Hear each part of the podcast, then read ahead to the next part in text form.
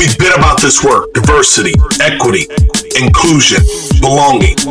Shared through the voices of a white woman and a black man, we bring lived experiences.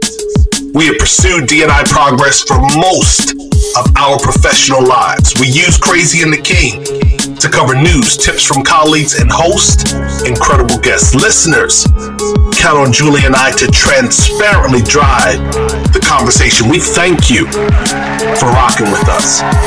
Check it, check it. Julie, kick off the show. Welcome to Crazy and the King. Uh, shots fired.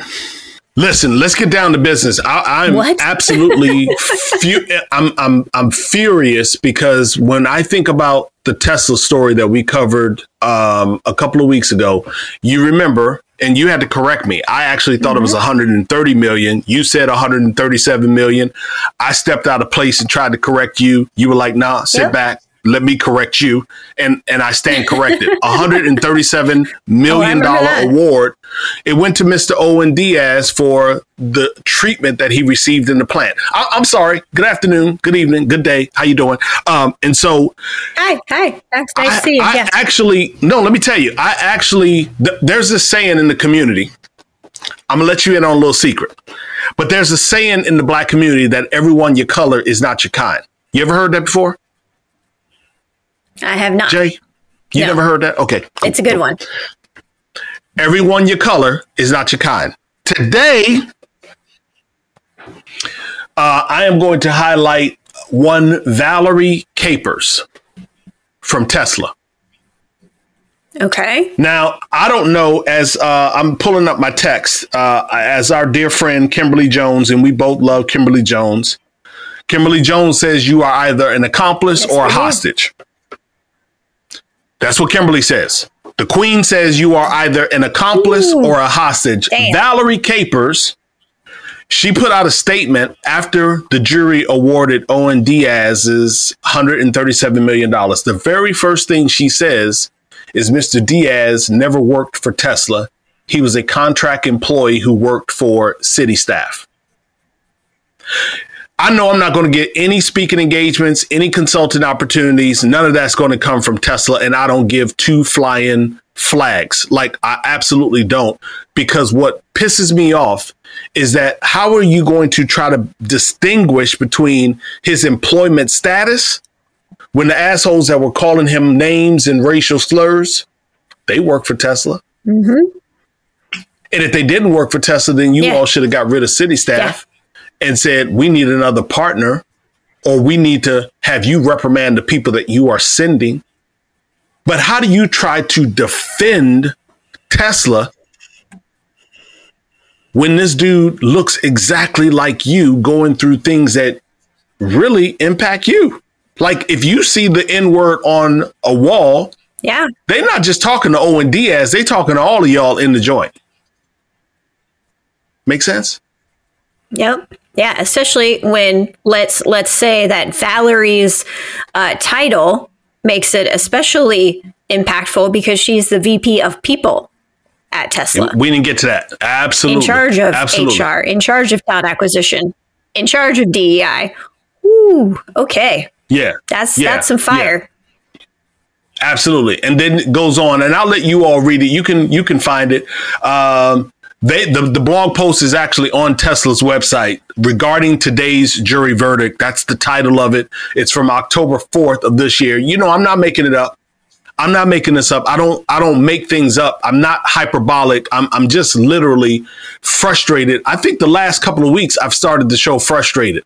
January 6th, Tesla, like somebody always yeah. is like drawing at the blood, like the and so she goes on to say while we strongly believe that these facts don't justify the verdict reached by the jury in San Francisco, we do recognize that in 2015 and 2016, we were not perfect. Really? why did she why did she even put out a statement? Like what the fuck is even the point? Oh my god.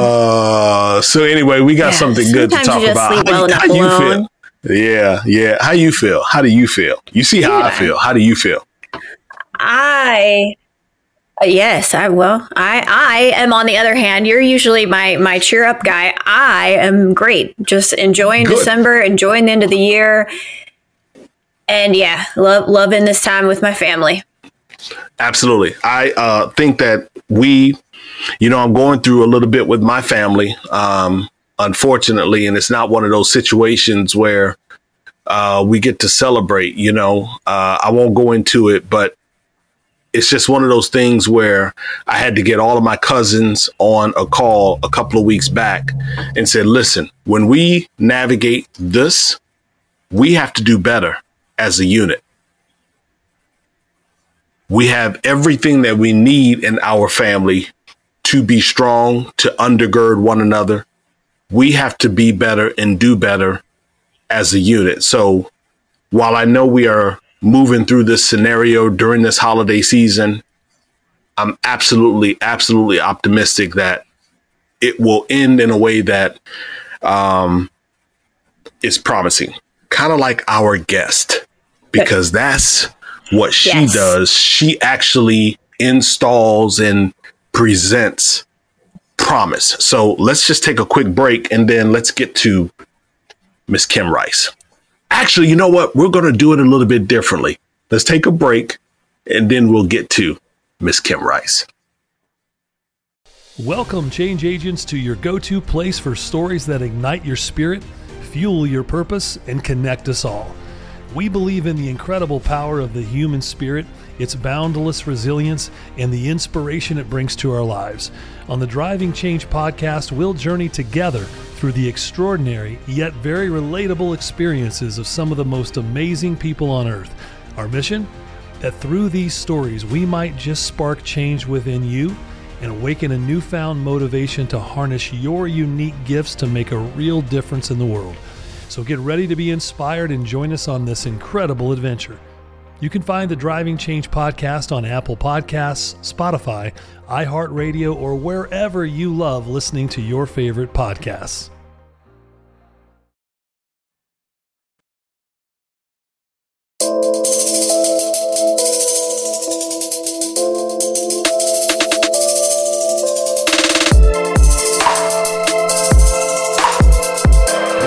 My name is Kim Rice.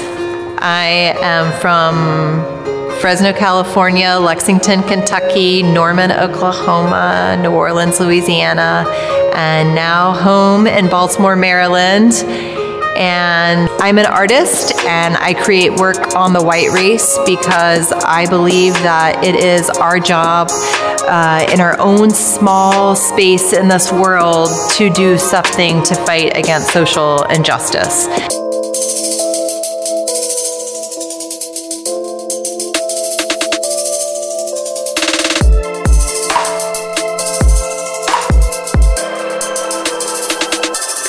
All right, all right. So, Torin, correct me if I'm wrong, but I believe art is a big part of your life. Is that a fair statement? Art is absolutely a big part of my life, and uh, in the fr- it's been it's the first time. It's like absolutely the first time we've ever let a guest introduce themselves. Uh, that's because I really, really, really enjoy uh, Kim's artwork. But why'd you ask that? And then let's get Kim in the conversation. So I just remember a couple trips down to like the Keys or Palm Springs or something related to celebrating some some amazing artwork and you were emceeing or or at least a guest at that you loved doing a couple years ago. Yeah, absolutely. It, it really, I mean, honestly, it really is. And the way that I found um, my love for art was literally sitting outside of a coffee shop here in Baltimore. And this guy by the name of Jeffrey Kent walked by me and he said, Wow, that's a nice dress shirt, literally. And from that comment, we talked for 15, 20, 30 minutes, something of the sort.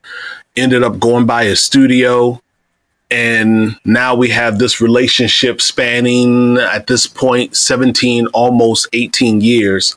And as a result of our relationship i was introduced to kim. And so you can find kim her social handles on ig are kim rice artist. And on the web she's at kimrice.net welcome kim to crazy and the king. How are you? I'm great. Thanks for having me. Absolutely. And so I want to get right to it. Why racism? You know, in your introduction, you said it.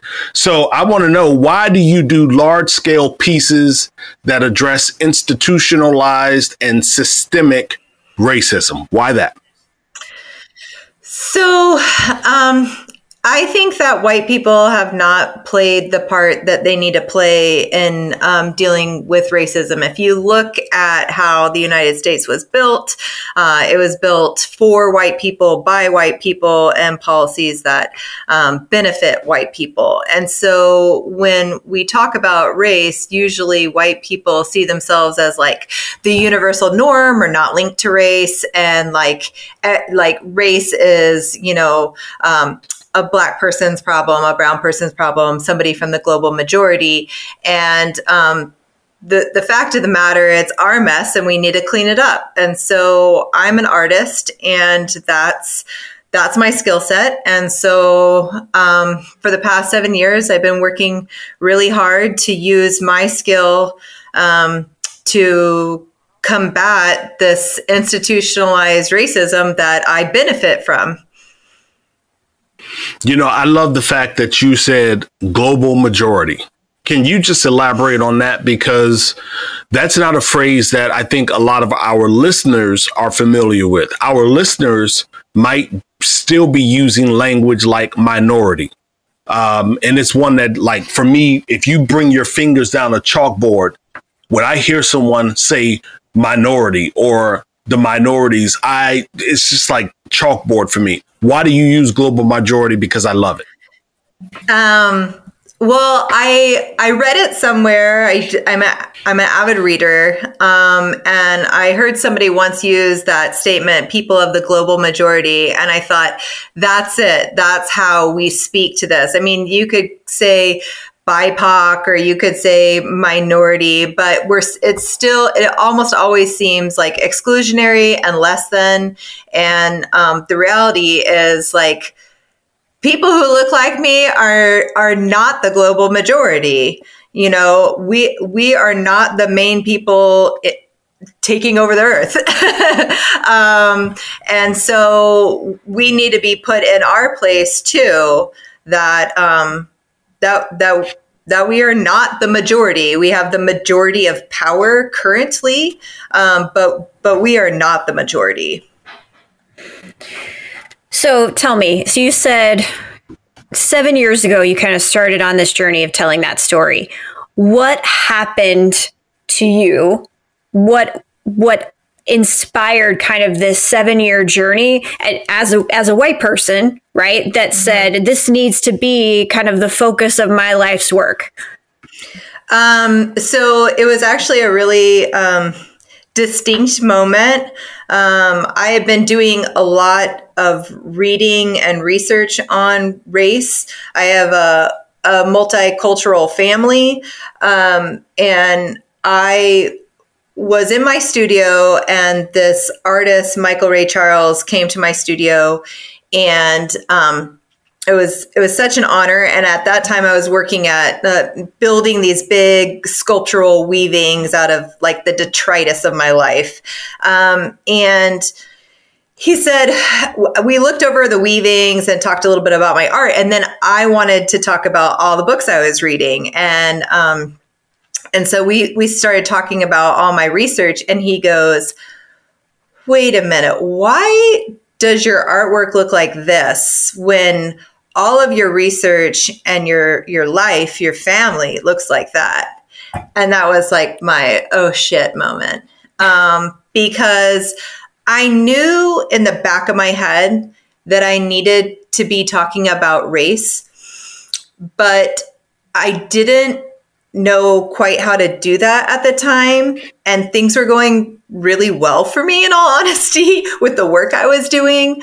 Um, that that it took him like calling me out on it really to say okay then i have to start talking about race and and then how do i do that and so for me the only ethical way to do that was to look specifically at the white race and speak from the perspective of a white person um, and the way that white people benefit from the policies that have been put in place. So I put a, a lot of um, uh, restrictions on myself for better or worse because I want to make sure that what I'm doing um, is more helpful than harmful. Um, and I, am doing things ethically um, and as a white person. Yeah, I want to connect that uh, research and that ethical approach. You, you, mentioned research, and I know uh, somewhere along the way you found uh, and, and you actually present in one of your collections the will of Mr. William Venable um, which identified hundreds of enslaved humans as property. And when I think about that global majority statement, I think about the work that cart- cartographers uh, had done for like centuries, where they tried their best to make Africa look like this small continent and mm-hmm. other continents to be better, more significant. We, we have just been desensitized and we've been dumbed down in so many different ways and areas. But but what did you feel when you found that will? And who is William Venable? He is my like great great great great great grandfather. Um, one of those greats. I think four pause, or five. Pause, pause, pause, pause, pause, pause. So I need people to hear that. I knew it, but I wanted you all to hear it because someone challenged Kim to get her to think differently about what she was presenting. Right before that, she said, I wanted to be more helpful than harmful.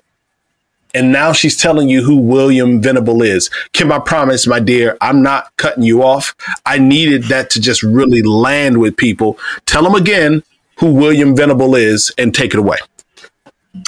William Venable is my paternal great, great, great, great grandfather.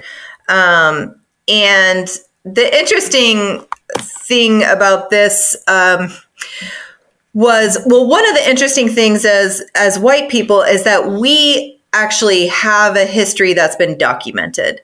So I can actually go back and find documents from the 1700s all the way back because there is documentation of my family. And there has not been documentation of a lot of people that are of the diaspora. And and when we think about who we are and where we came from how important that is to have these connections to family. And i think that white people a take it for granted that they know their family lineage and b um, if they go far back enough, they might not want to know their family lineage, lineage, and then they try to distance themselves. But I think that it's very important to understand that my family owned 219 humans as their property. And the important thing about this document that pretty much what I did was I took a like a 13 colonies, um, like 1970s, 80s uh, uh, map, like the, the, the, roll down kinds from our public school upbringing.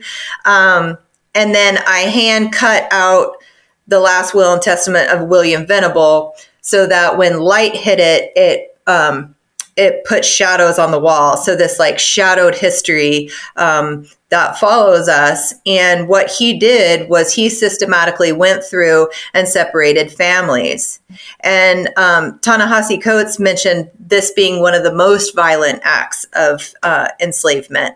And I, and I thought um, that there was just like such a familial point that happened when reading this document because he says people's names um, like, and I give my daughter Jack and, you know, Mary's son or uh, Jill or whatever, these different names, and breaks things down by name, breaks families apart. And then he, he says, and them and their heirs forever.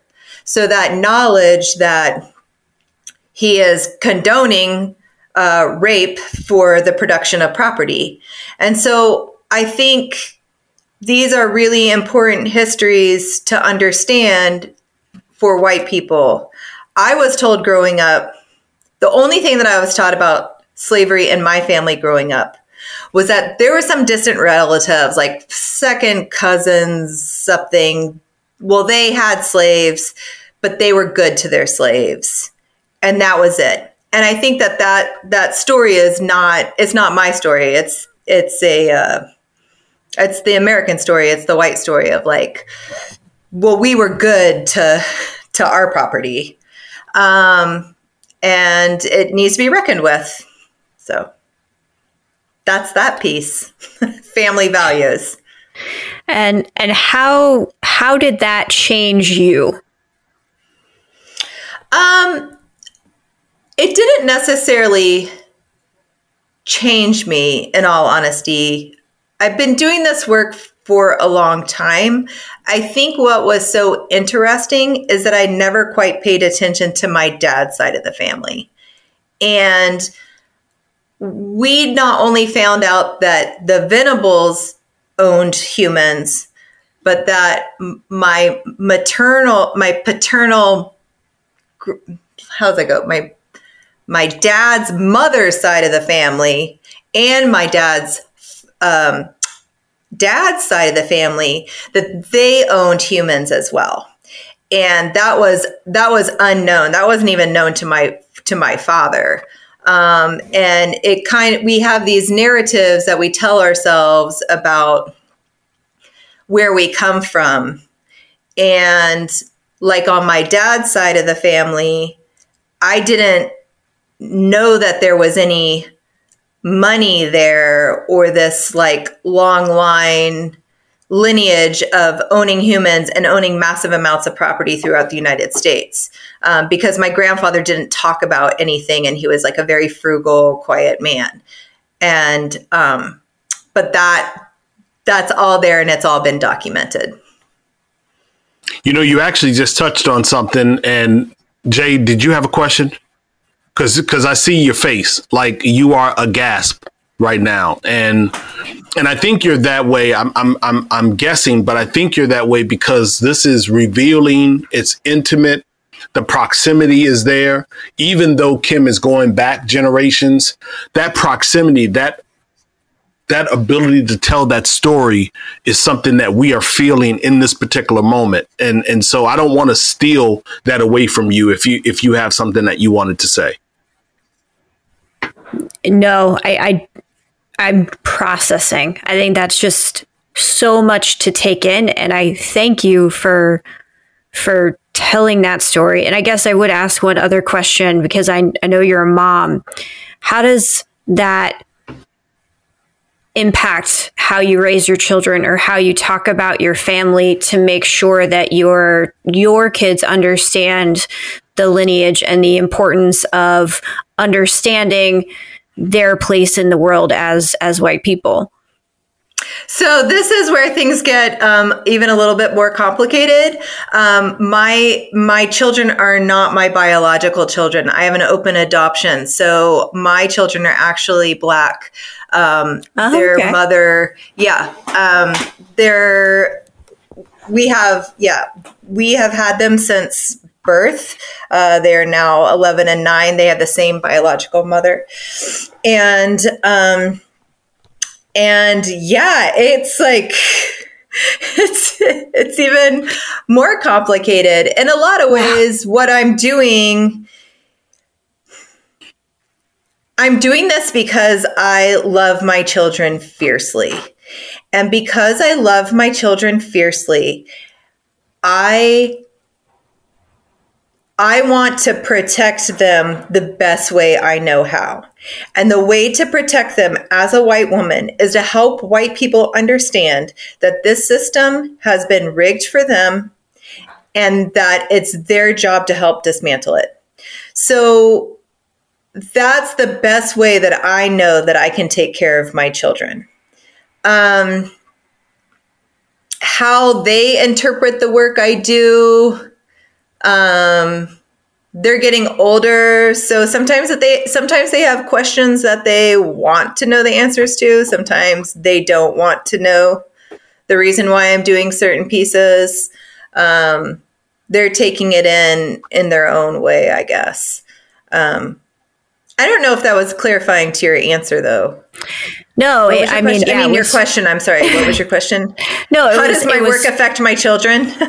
No, how, how does that knowledge of your family history um, impact the way that you look at raising your children? Which I th- I think that you've answered, um, you know, with something that's even more complicated and challenging and um, emotional. I think for you as as a mom to protect your your young black children. So that's that's a perfect answer.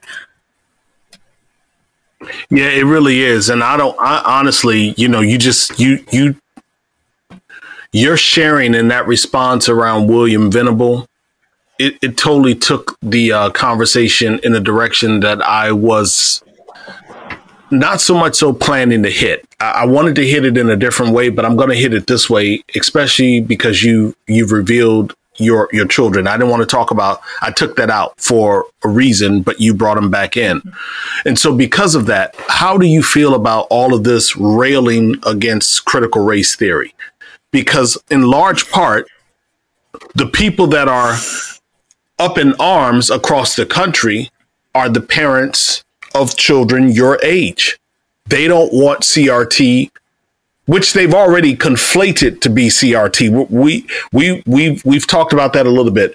Just in general, Kim, how do you as a white woman feel about all of this CRT conversation? Um, let me see what you say to that, and, and we'll determine how we. Oh my god! I don't know. Sh- shit. First how, of all, how, it's how we get out of here alive? How we? Yeah, there no. we go. There we go. there Um, we go. Yeah. Yes. So, so we're not teaching critical race theory. We're not even barely touching anything of it, even in our universities. So the idea that anybody is teaching critical race theory in the public school system is just absurd. So they're fighting about about something that doesn't even exist in our school systems. So I just like that should end the conversation, but it's not because we live in a world that's upside down now where facts don't matter um, and truth doesn't matter. Um, but I, okay, I'm going to give you an example. So I'm, first of all, I'm also a public school teacher. I, I taught public school um, for, I taught in the high school for six years. Um, I taught I, I've also been a university professor, and then I also have taught in um, at my children's elementary school for a, like a year and a half. I taught there. Um, you have to fight against so many things to have representation in your school that is accurate to what to the global majority. And I fight tooth and nail for this because this is my children. My children need to be represented in my school. So that means that the books that they're looking at, the imagery on the walls, um, all those things need to be taken into consideration. Equity in the classrooms. So, critical race theory, I would love it. I would. I, I, I would be amazed and like send my kid to the first school that had that. But the reality is is that it doesn't exist and we're far from getting there. And we need to do very simple things um, such as, you know, first of all, giving money to public school systems to begin with, um, not having our, our property taxes connected to our school system, um, but also just like, okay, for example, when I taught our, um, when I taught art in in uh, high school, I taught that in the state of Oklahoma, and um, the first thing I would say was name all the artists that you know. This is like the first, and then it, it would usually be like you know, Picasso, Matisse, you know, these kind of main names. And then I'd say, what do all these people have in common? And after a really long way of getting there, we all figured out that they were white men. And then I could go on and say, all right, why are these considered the masters? You know, and what does this narrative tell us? And then now going forward, I am going to actively throughout the school year, I would actively teach on artists from various races, ethnicities, abilities, and socioeconomic backgrounds and countries. So, but that was me working very hard and throwing the other curriculum out the window to be able to give students the ability to see themselves in the artists that we were talking about. In my student school, my kids' school, we started a diversity and equity committee where we actually went into classrooms to figure out where the problems were and create data driven analysis to be able to deal with some of those problems. And a lot of that is like just basic representation. If you go into a classroom and all the imagery is white people on the walls, then you are living leaving out a huge group of humans that are not seeing themselves represented. And then you can go on to the fact that, like, the majority of uh, people, teachers in the field are white women. How does white women's bias affect all the students in their classes? I mean, I don't know. I could go down a rabbit hole with this and talk to you about it for hours and hours. But the reality is, if there was critical race theory, I'd be all about it. But it doesn't exist in our public school system. And so the fact that people are fighting and arguing about this is just um, is just absurd. So I've been on the website. I've been looking at some of your pieces that I really like. Safety Net, Richmond, um, Whiteness yeah. is probably the one that I've loved the most. Yeah. And I know sometimes for Torin and I, it's hard to to kind of stay positive, stay out of the negativity. How do you do that while you kind of chase all of this inspiration and and build it and shape it into this beautiful piece of work? Mm. Okay, so well, to go back to this moment when Michael Ray Charles asked me why my work didn't focus on race, um, and I, I white uh, whiteness um, white side, which is that big twenty foot by eleven foot um, woven magazine panel that splits up a gallery.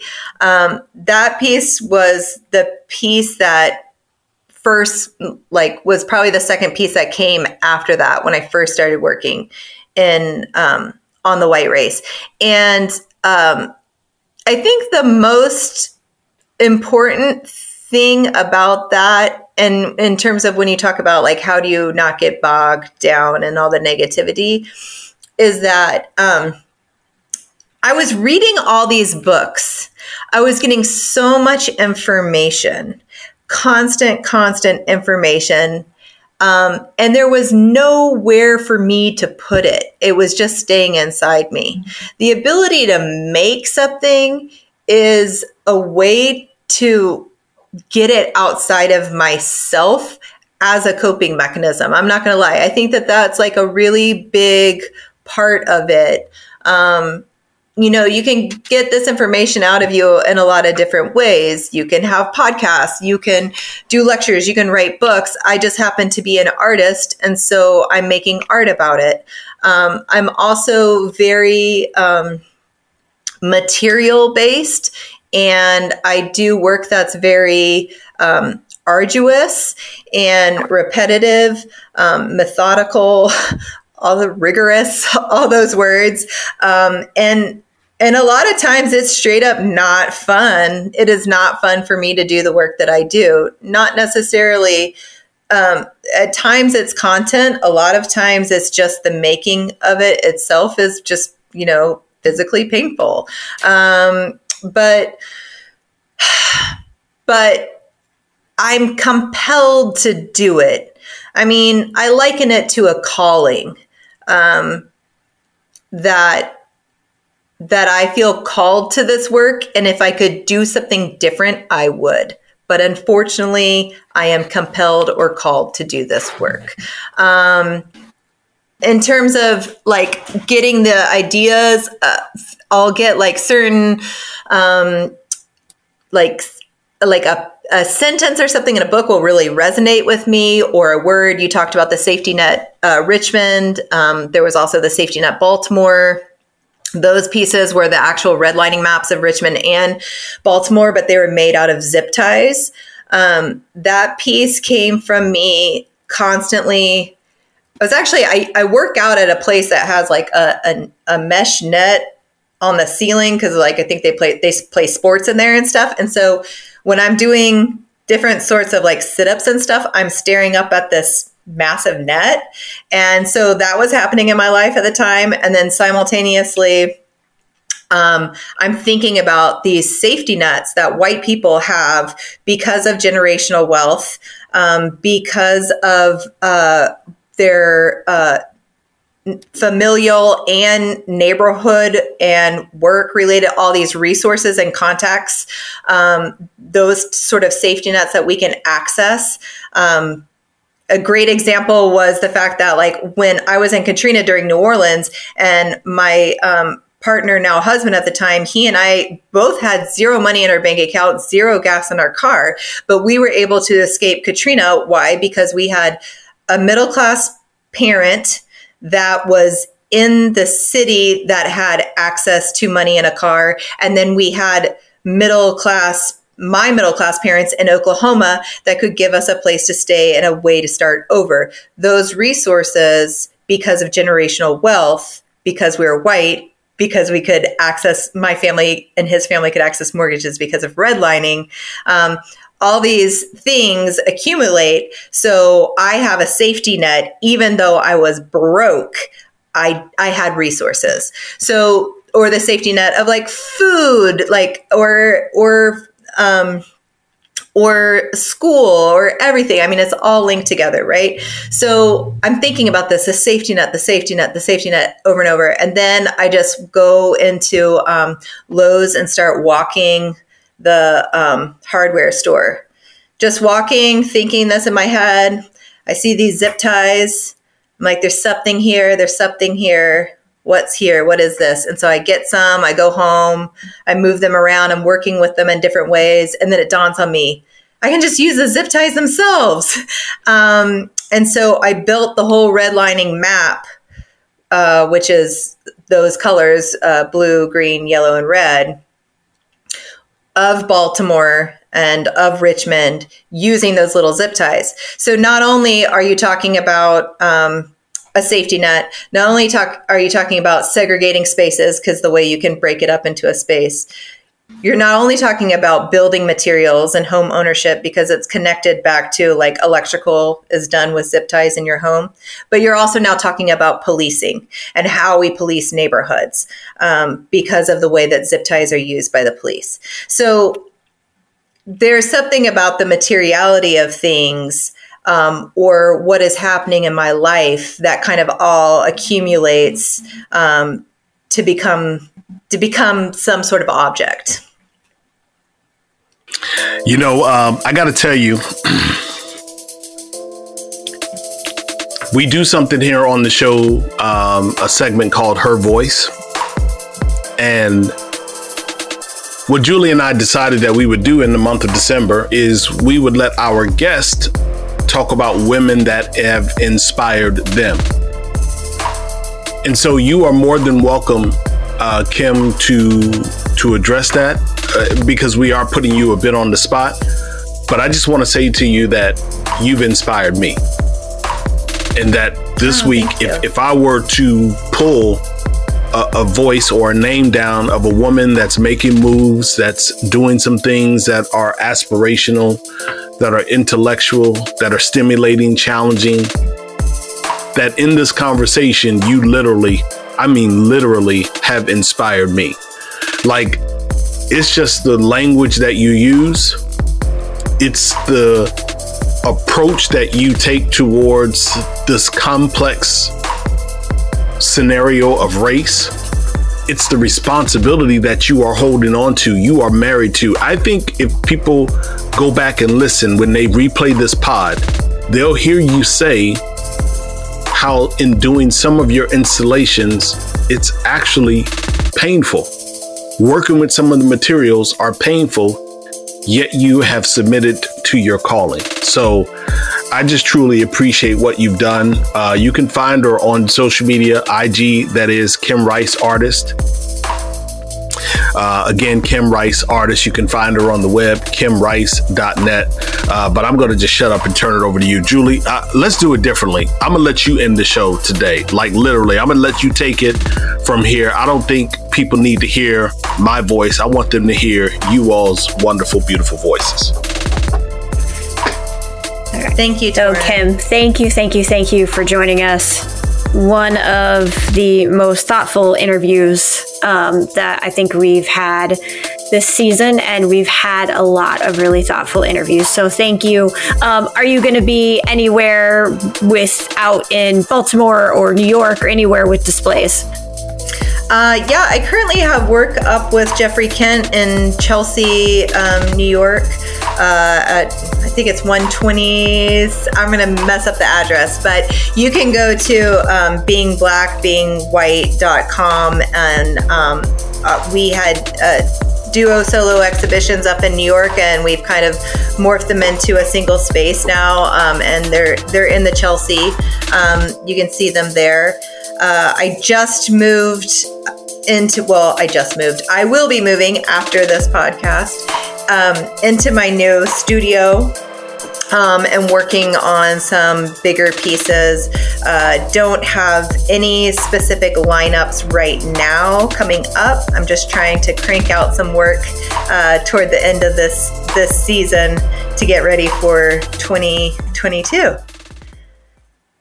Awesome. Thank you so much. And I close reminding each and every one of you to share the pod with your digital tribe and to find your voice like Kim has found her voice. Be a better human. Let's focus on creating better culture, teams, and workplaces in 2022 and beyond. For now, Torin and I are Ghost.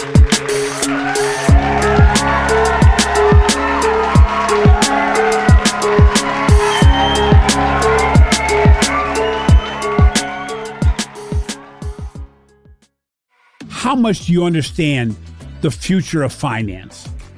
I'm Jim Marous, a top 10 banking influencer and host of the podcast Banking Transformed, where we dive deeply into the rapidly evolving world of banking and financial technology.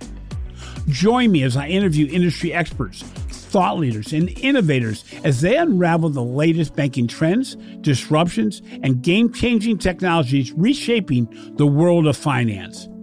Redefine your understanding of the banking ecosystem. Subscribe now to Banking Transformed, available wherever you get your podcast and now available on YouTube.